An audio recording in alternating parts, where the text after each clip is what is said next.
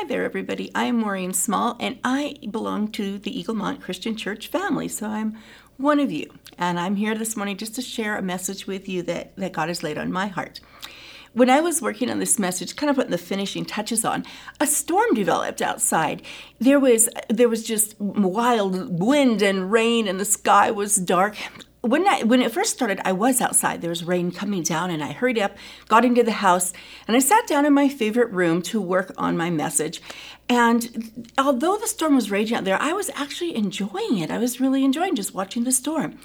But I was enjoying it because of where I was. I was in my house, in my favorite room, where it was cozy and warm and dry. If I'd still been outside, it would have had a very different feeling about that storm. You see, how we weather the storm depends a lot on where we are in that storm. Psalm 46 is what we're going to look at this morning, and it has a lot to say about both how and where we weather the storms of life. The physical storms, yes, but also the emotional and the spiritual storms. So, the first thing we're going to do is just read through Psalm 46. I'm reading from the New International Version. It starts off by saying this for the choir director, a song of the descendants of Korah to be sung by soprano voices. I do not have a soprano voice, so I'm not going to sing it today. I'll just read it for you. God is our refuge and strength, always ready to help in times of trouble. So we will not fear when earthquakes come and the mountains crumble into the sea. Let the oceans roar and foam. Let the mountains tremble as the waters surge. A river brings joy to the city of our God, the sacred home of the Most High. God dwells in that city, it cannot be destroyed. From the very break of day, God will protect it. The nations are in chaos and their kingdoms crumble. God's voice thunders and the earth melts. The Lord of heaven's armies is here among us. The God of Israel is our fortress. Come, see the glorious works of the Lord. See how he brings destruction upon the world. He causes wars to end throughout the earth. He breaks the bow and, the and snaps the spear. He burns the shields with fire. Be still and know that I am God. I will be honored by every nation. I will be honored throughout the world. The Lord of heaven's armies is here among us. The God of Israel is our fortress. The Psalms are poetry, often set to music. And I find sometimes I get a little bit lost in some of the word imagery and the repetitive phrases that poetry uses. It's hard sometimes to get the main points and understand what the whole psalm is about because it's so poetic. So, one of the things I do when I read a psalm is break it down a little bit. After reading it all the way through, like we just did, I go back and I look at it section by section. You'll notice if you're reading it on your phone, like I was from a Bible app on my phone, um, or often in a printed version in your Bible, there's some lines, blank lines between every couple verses, breaking it down nicely into sections for you. So, my idea, what I do, is go back and read each section and then I kind of put it into my own words. What is the main point here? What is the psalmist saying to us? What is God saying through that couple of verses? Write that down, and at the end, when you finish the whole thing, you can go back and look at the phrases that you wrote down that describe each section, and together see what is the theme, what is the main point that we're trying to get across here, and that we're supposed to be learning from this. So that's what I'm going to do this morning with you, is just walk you through this psalm section by section. We're going to look at what the main theme is for each of those sections and see how does that end up as a main theme for the entire psalm, Psalm 46? Well, the place to start is not with verse 1. When reading a psalm, you need to look at who wrote it. Now, not every psalm has written at the top who wrote it, but many of them do. We tend to think that King David wrote all the Psalms, but that's not true. There were a few other people who also wrote Psalms. This one happens to be written by the sons of Korah, and they wrote several Psalms that are recorded in our, our Bible today. Who are the sons of Korah? Well, first of all, we need to understand that biblically speaking, sons doesn't always mean that first generation of children the way we think of the word son. It can mean descendants. And in this case, that's exactly what it means. We learn about Korah, the descended, the father of all of these descendants, back in Numbers 16, so several generations before the psalm was written during the time of King David. Korah was a man who lived when the Israelite nation was out wandering in the desert before God brought them into the promised land. During that time, Moses and Aaron were appointed by God as the leaders of this nation of Israel, and they were the ones that were leading them physically through the desert, but also spiritually leading them in this time. Korah and two of his friends and 250 other followers of them all joined together and rised up in rebellion against Moses and Aaron, but ultimately they're ra- raising up in rebellion against God's leadership. And they were saying, We don't agree with God and who God has placed in leadership over this country. And they did it without consulting God and saying, What does God think? Does God want these people in leadership in this country? And so they rose up in rebellion, and God's response to the rebellion after giving them an opportunity to repent, was that the earth opened up. Korah and the two men who were with him in this rebellion and all of their families were swallowed up by the earth and died. Well, somehow some descendants, some sons of Korah survived that. Now, we don't know. Maybe they were too young to understand what was going on with this rebellion. Maybe they were older, but they were uh, old enough to resist and say, I don't agree with my dad's rebellion against this leadership that God has placed here. Whatever the case, we don't know, but God spared some of his descendants. And in time, these descendants rose up to be musicians and worship leaders in the nation of Israel. And they were very instrumental in the time of King David and in leading in worship and in song and in music in the nation of Israel. The descendants were the opposite of what their father Korah was. They supported the leadership that God had placed there, this king, David, and they supported his leadership and, and were supportive of him. So when I read that, that that first tells me two things. One, we need to be very careful when we are not supportive of leadership that God has placed over a nation as well as over a church. We need to be sure that we are hearing from God and that we are submitting to Him and saying, God, what do you think of this leader? Is this who you have put in this place? Before we open our mouth to say a word to anyone, we need to be very careful of that. And secondly, we can recognize God's mercy his grace and his redemption in this story. You don't have to be defined by your family and how you were raised and what they may have done or, or not done well, not even by your own past and the choices you've made. We are new creations in Christ, and this is what the Bible tells us in 1 Corinthians 5:17. You are a new creation in Christ if you have placed your trust in Jesus as the leader of your life and the forgiver of your sins. So you're no longer defined, defined by your past or by your parents or your other uh, family of upbringing, their past, whatever they may have done. You are a new creation in Christ. And we see that redemption story right here in just that little bit of who wrote Psalm 46. It's a great place to start, but let's move on to section one, which is verses one to three. So let's look at those verses again. God is our refuge and strength, always ready to help in times of trouble. So we will not fear when earthquakes come and mountains crumble into the sea. Let the waters roar and foam. Let the mountains tremble as the waters surge. Well, I'll give you the theme of this section before we break it down.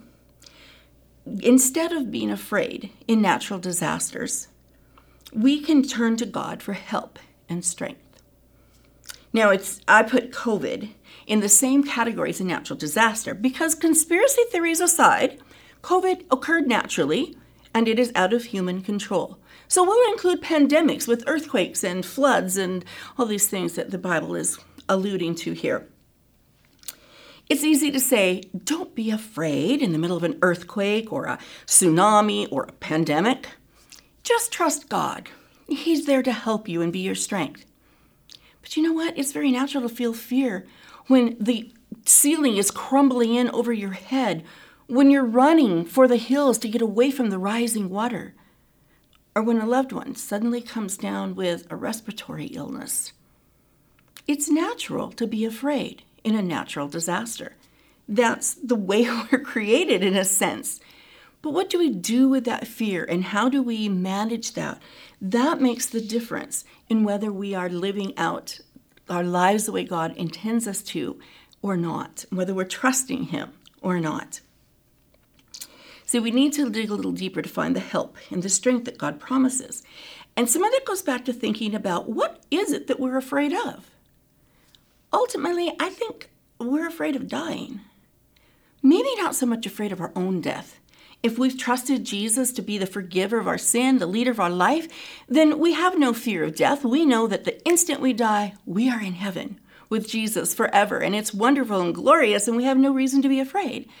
But I think sometimes what we're really afraid of is how our loved ones will feel if we leave them behind, maybe especially if we have young children at home. That's a scary thought. I think also we're really afraid not of our own death, but of the death of people that we love, and how that will leave us alone in pain and suffering in our lives, living on this earth without them. Ultimately, uh, those are the things that we are afraid of, and we know that that's, that's natural. Because statistics tell us that when natural disasters happen, generally people die. And our life experience tells us that some of those people are Christians. So it's not that God protects and, and his help is not in the sense of stopping this bad thing from happening. And even in Psalm 46, the sons of Korah acknowledge that. They said, Let the mountains crumble, let the waters rise. It didn't sound like the kind of help God is giving is preventative. He's not stopping the disaster from happening. But what he does do is become our refuge and our strength. A refuge is a place of safety and a place of peace, but it's something you have to choose to enter into. You walk into that refuge. And God is our strength. He is the one who gives us what we need to continue through life, no matter what this world throws at us, no matter what pain we experience, no matter what fearful things come our way. He gives us the strength to continue on and to walk with Him through the painful times. Christians often talk about the hope that we have in, in Christ or in Jesus. Hebrews 11:1 tells us that in the biblical spiritual sense, hope is an absolute confidence that something is going to happen because God said so. It's not just a wishful thinking, it is an absolute confidence because God said it will happen. So, what exactly is this hope that we have in Jesus that we talk about in times of crisis or in the middle of a pandemic? What is our hope? Is our hope that Jesus will stop the bad things from happening? Is our hope that we will not die from COVID, our loved ones will not get it? Do we have hope that nothing bad will happen to us because we are in Christ? No, that's not the hope that the Bible promises. But what it does promise is that our life on this earth is temporary. Our eternal home is in heaven we have the hope, our ultimate hope is in heaven. That's where we will live for eternity. We have to remember that our time here on this earth is but a blink in God's big picture of the world. This is just a very small part of it. And He is here to walk with us as our strength, to be there as our refuge, because this life is painful and there is trouble in this world. And Jesus said that there will be trouble, but He's there as our strength and our refuge in the midst of that. So, our ultimate hope is that we will be in heaven one day with, with God. Now, that hope is only available if we choose it. And how do we choose to go to heaven? It's by trusting that the death of Jesus on the cross was the payment for our sin, for all the wrong things we've ever done. And if we just trust, Jesus is the Son of God. He died on the cross for my sin. He's the one that paid the price so that I don't have to go to hell. I don't have to do, you know, live eternity away from God. Jesus paid the price so that I can go to heaven and be with God safely in eternity forever. If you have made that choice and said, Yes, I believe that and I accept that Jesus is my the payment for my sin, his death was the payment for my sin, you are a Christian, you're in the family of God, and when you die, you go to heaven. So we need to keep our focus as an eternal focus that the life is not consisted of what's happening here on this earth, but our life consists in heaven, and that here on earth we have the strength that we need from God. In verses 4 to 5, the sons of Korah remind us of this, this promise, this ultimate joy and hope that we have in eternity with God. In the Old Testament times, Jerusalem was sometimes referred to as a city of God, and we hear Korah, the sons of Korah here, re- talking about the city of God. Well, that can refer to Jerusalem itself, but from the rest of the Bible, we also learn that Jerusalem is a symbol of heaven for all of us. And so heaven is called, is referred to as the New Jerusalem, and it's also called the city of God.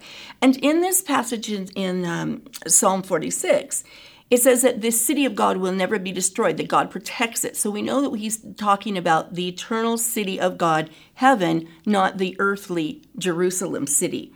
So this is something that we have the promise of that there is joy and there's hope in this city of God. And they remind us of that to keep our eyes, keep our focus on our eternal destination rather than on the troubles that we experience here in this world.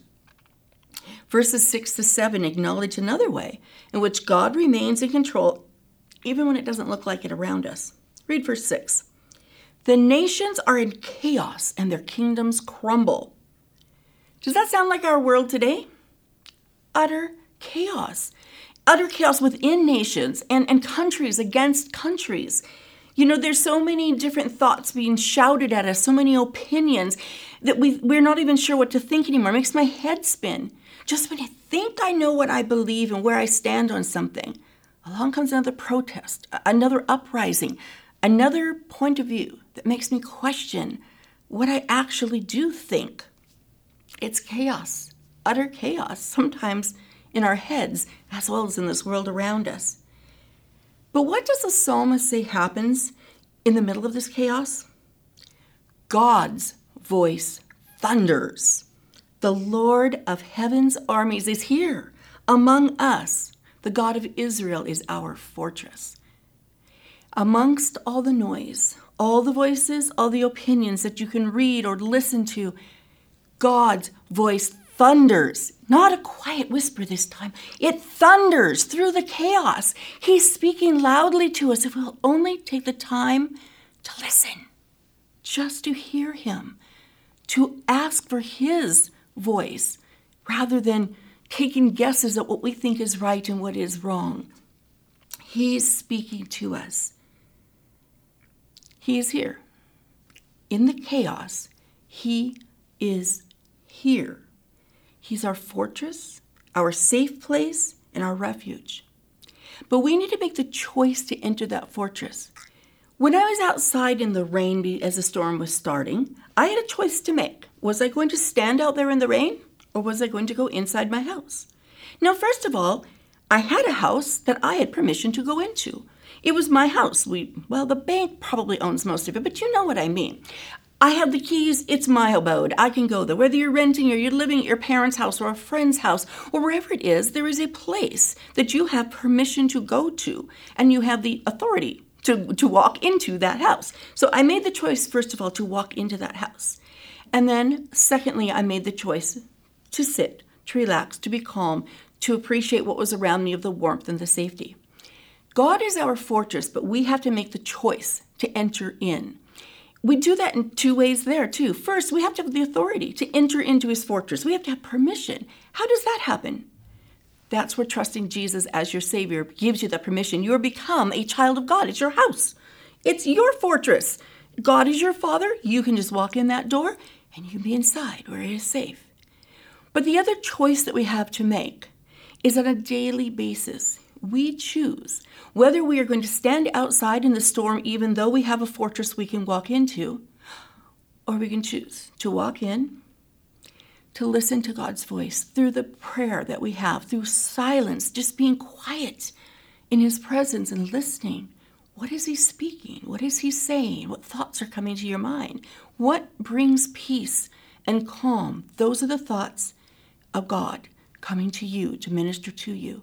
We enter into that fortress through our choice to read the Bible, to soak up the words of this love letter that God left for us, and to just bring that into us. We choose to enter the fortress of His peace and safety when we praise Him, when we worship, when we open our mouths and say, God, you are wonderful. You are my protector. You are my strength. You are my help.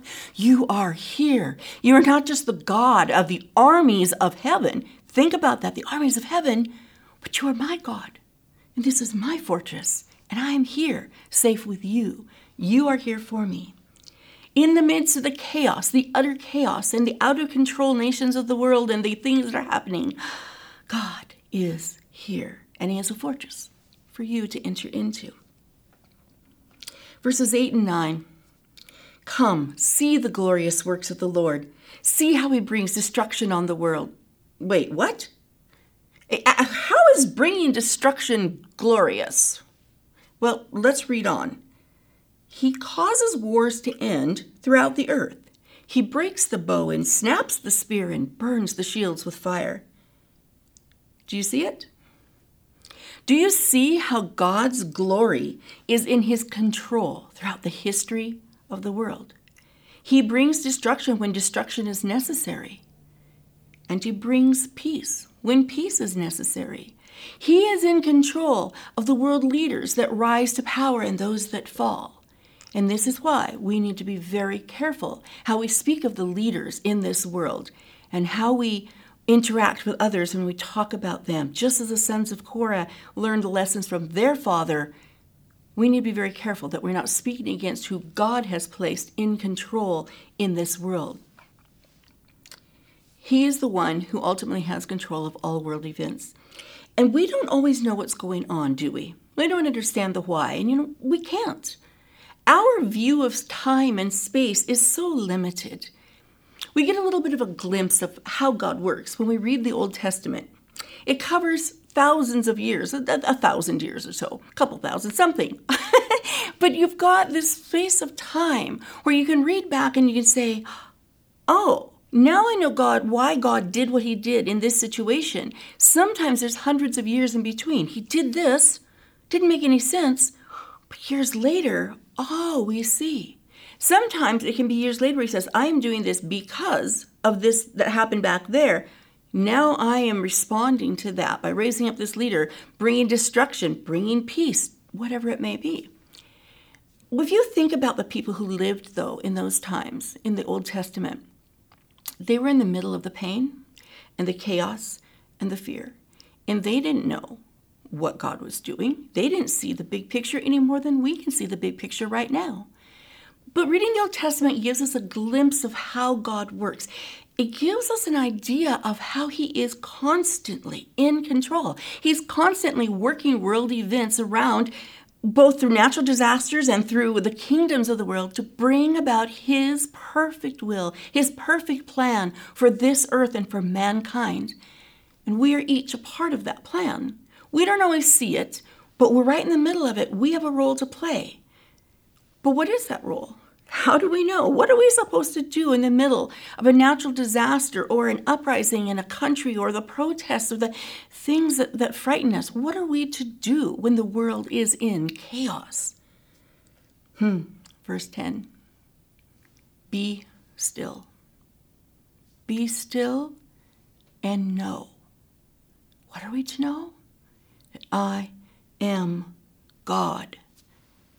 How do we find God's plan? Be still. We are to be still. Enter that fortress, that refuge, that quiet place where we can hear the voice of God. And we are to know. Know what? That He is God. He is in control. The next verses say that He will be honored in the every nation. He will be honored throughout the world. Now we sure don't see that right now. If anything it seems that god is being dishonored in many ways in, in this world that we live in. But god promises that he is in control and he will be honored in this earth. He will be honored throughout the world. It will happen he is in control it's still part of his plan he's working it out and we're just a small part of that and our job is to be still and to know that He is in control. We can be still because we are in the refuge of the fortress. Remember, how you weather the storm depends greatly on where you weather that storm. Are you outside the fortress, outside the refuge? Are you inside? Inside with God, where He's keeping you safe where you can be still and you can know that He is God. As we look back at Psalm 46, we can see the sections come together, the themes come together to bring us to this.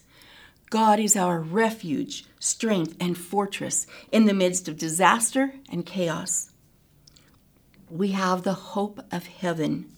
No matter when or how we leave this earth, we have the hope of heaven. God is always in control of world events and will one day be honored throughout the world. All we are asked to do when the world is in chaos and when disaster strikes is to be still and know that He is God. The God of heaven's armies is here right now. Take a moment with me to pray to walk into that fortress of safety and peace and be still. Let's pray. God, thank you for being our fortress and our strength and our safe place. You are there to help us if only we ask. God, I know that help doesn't always look like what we want it to, but it's there, and I thank you because you do give us the strength that we need to get through whatever situation we find ourselves in if only we'll turn to you. For each person listening to this today, I pray your peace. I pray that each one would make that choice to walk into your fortress of safety and peace, to be still, to wait, to listen, to hear your voice, and to feel your strength wrapping around them, holding them up. May we know, God, may we know that you are in control. This is all part of your plan. Every bit of chaos and craziness that's out there in this world, you are working it together. You bring redemption. You never let anything go to waste. You will bring it all to your good and your glory when you are glorified everywhere in this world. We thank you for your power and we thank you that we have access to that, that we can just walk into your presence, walk into your fortress, and be there with you, have your strength, your peace, and your safety around us.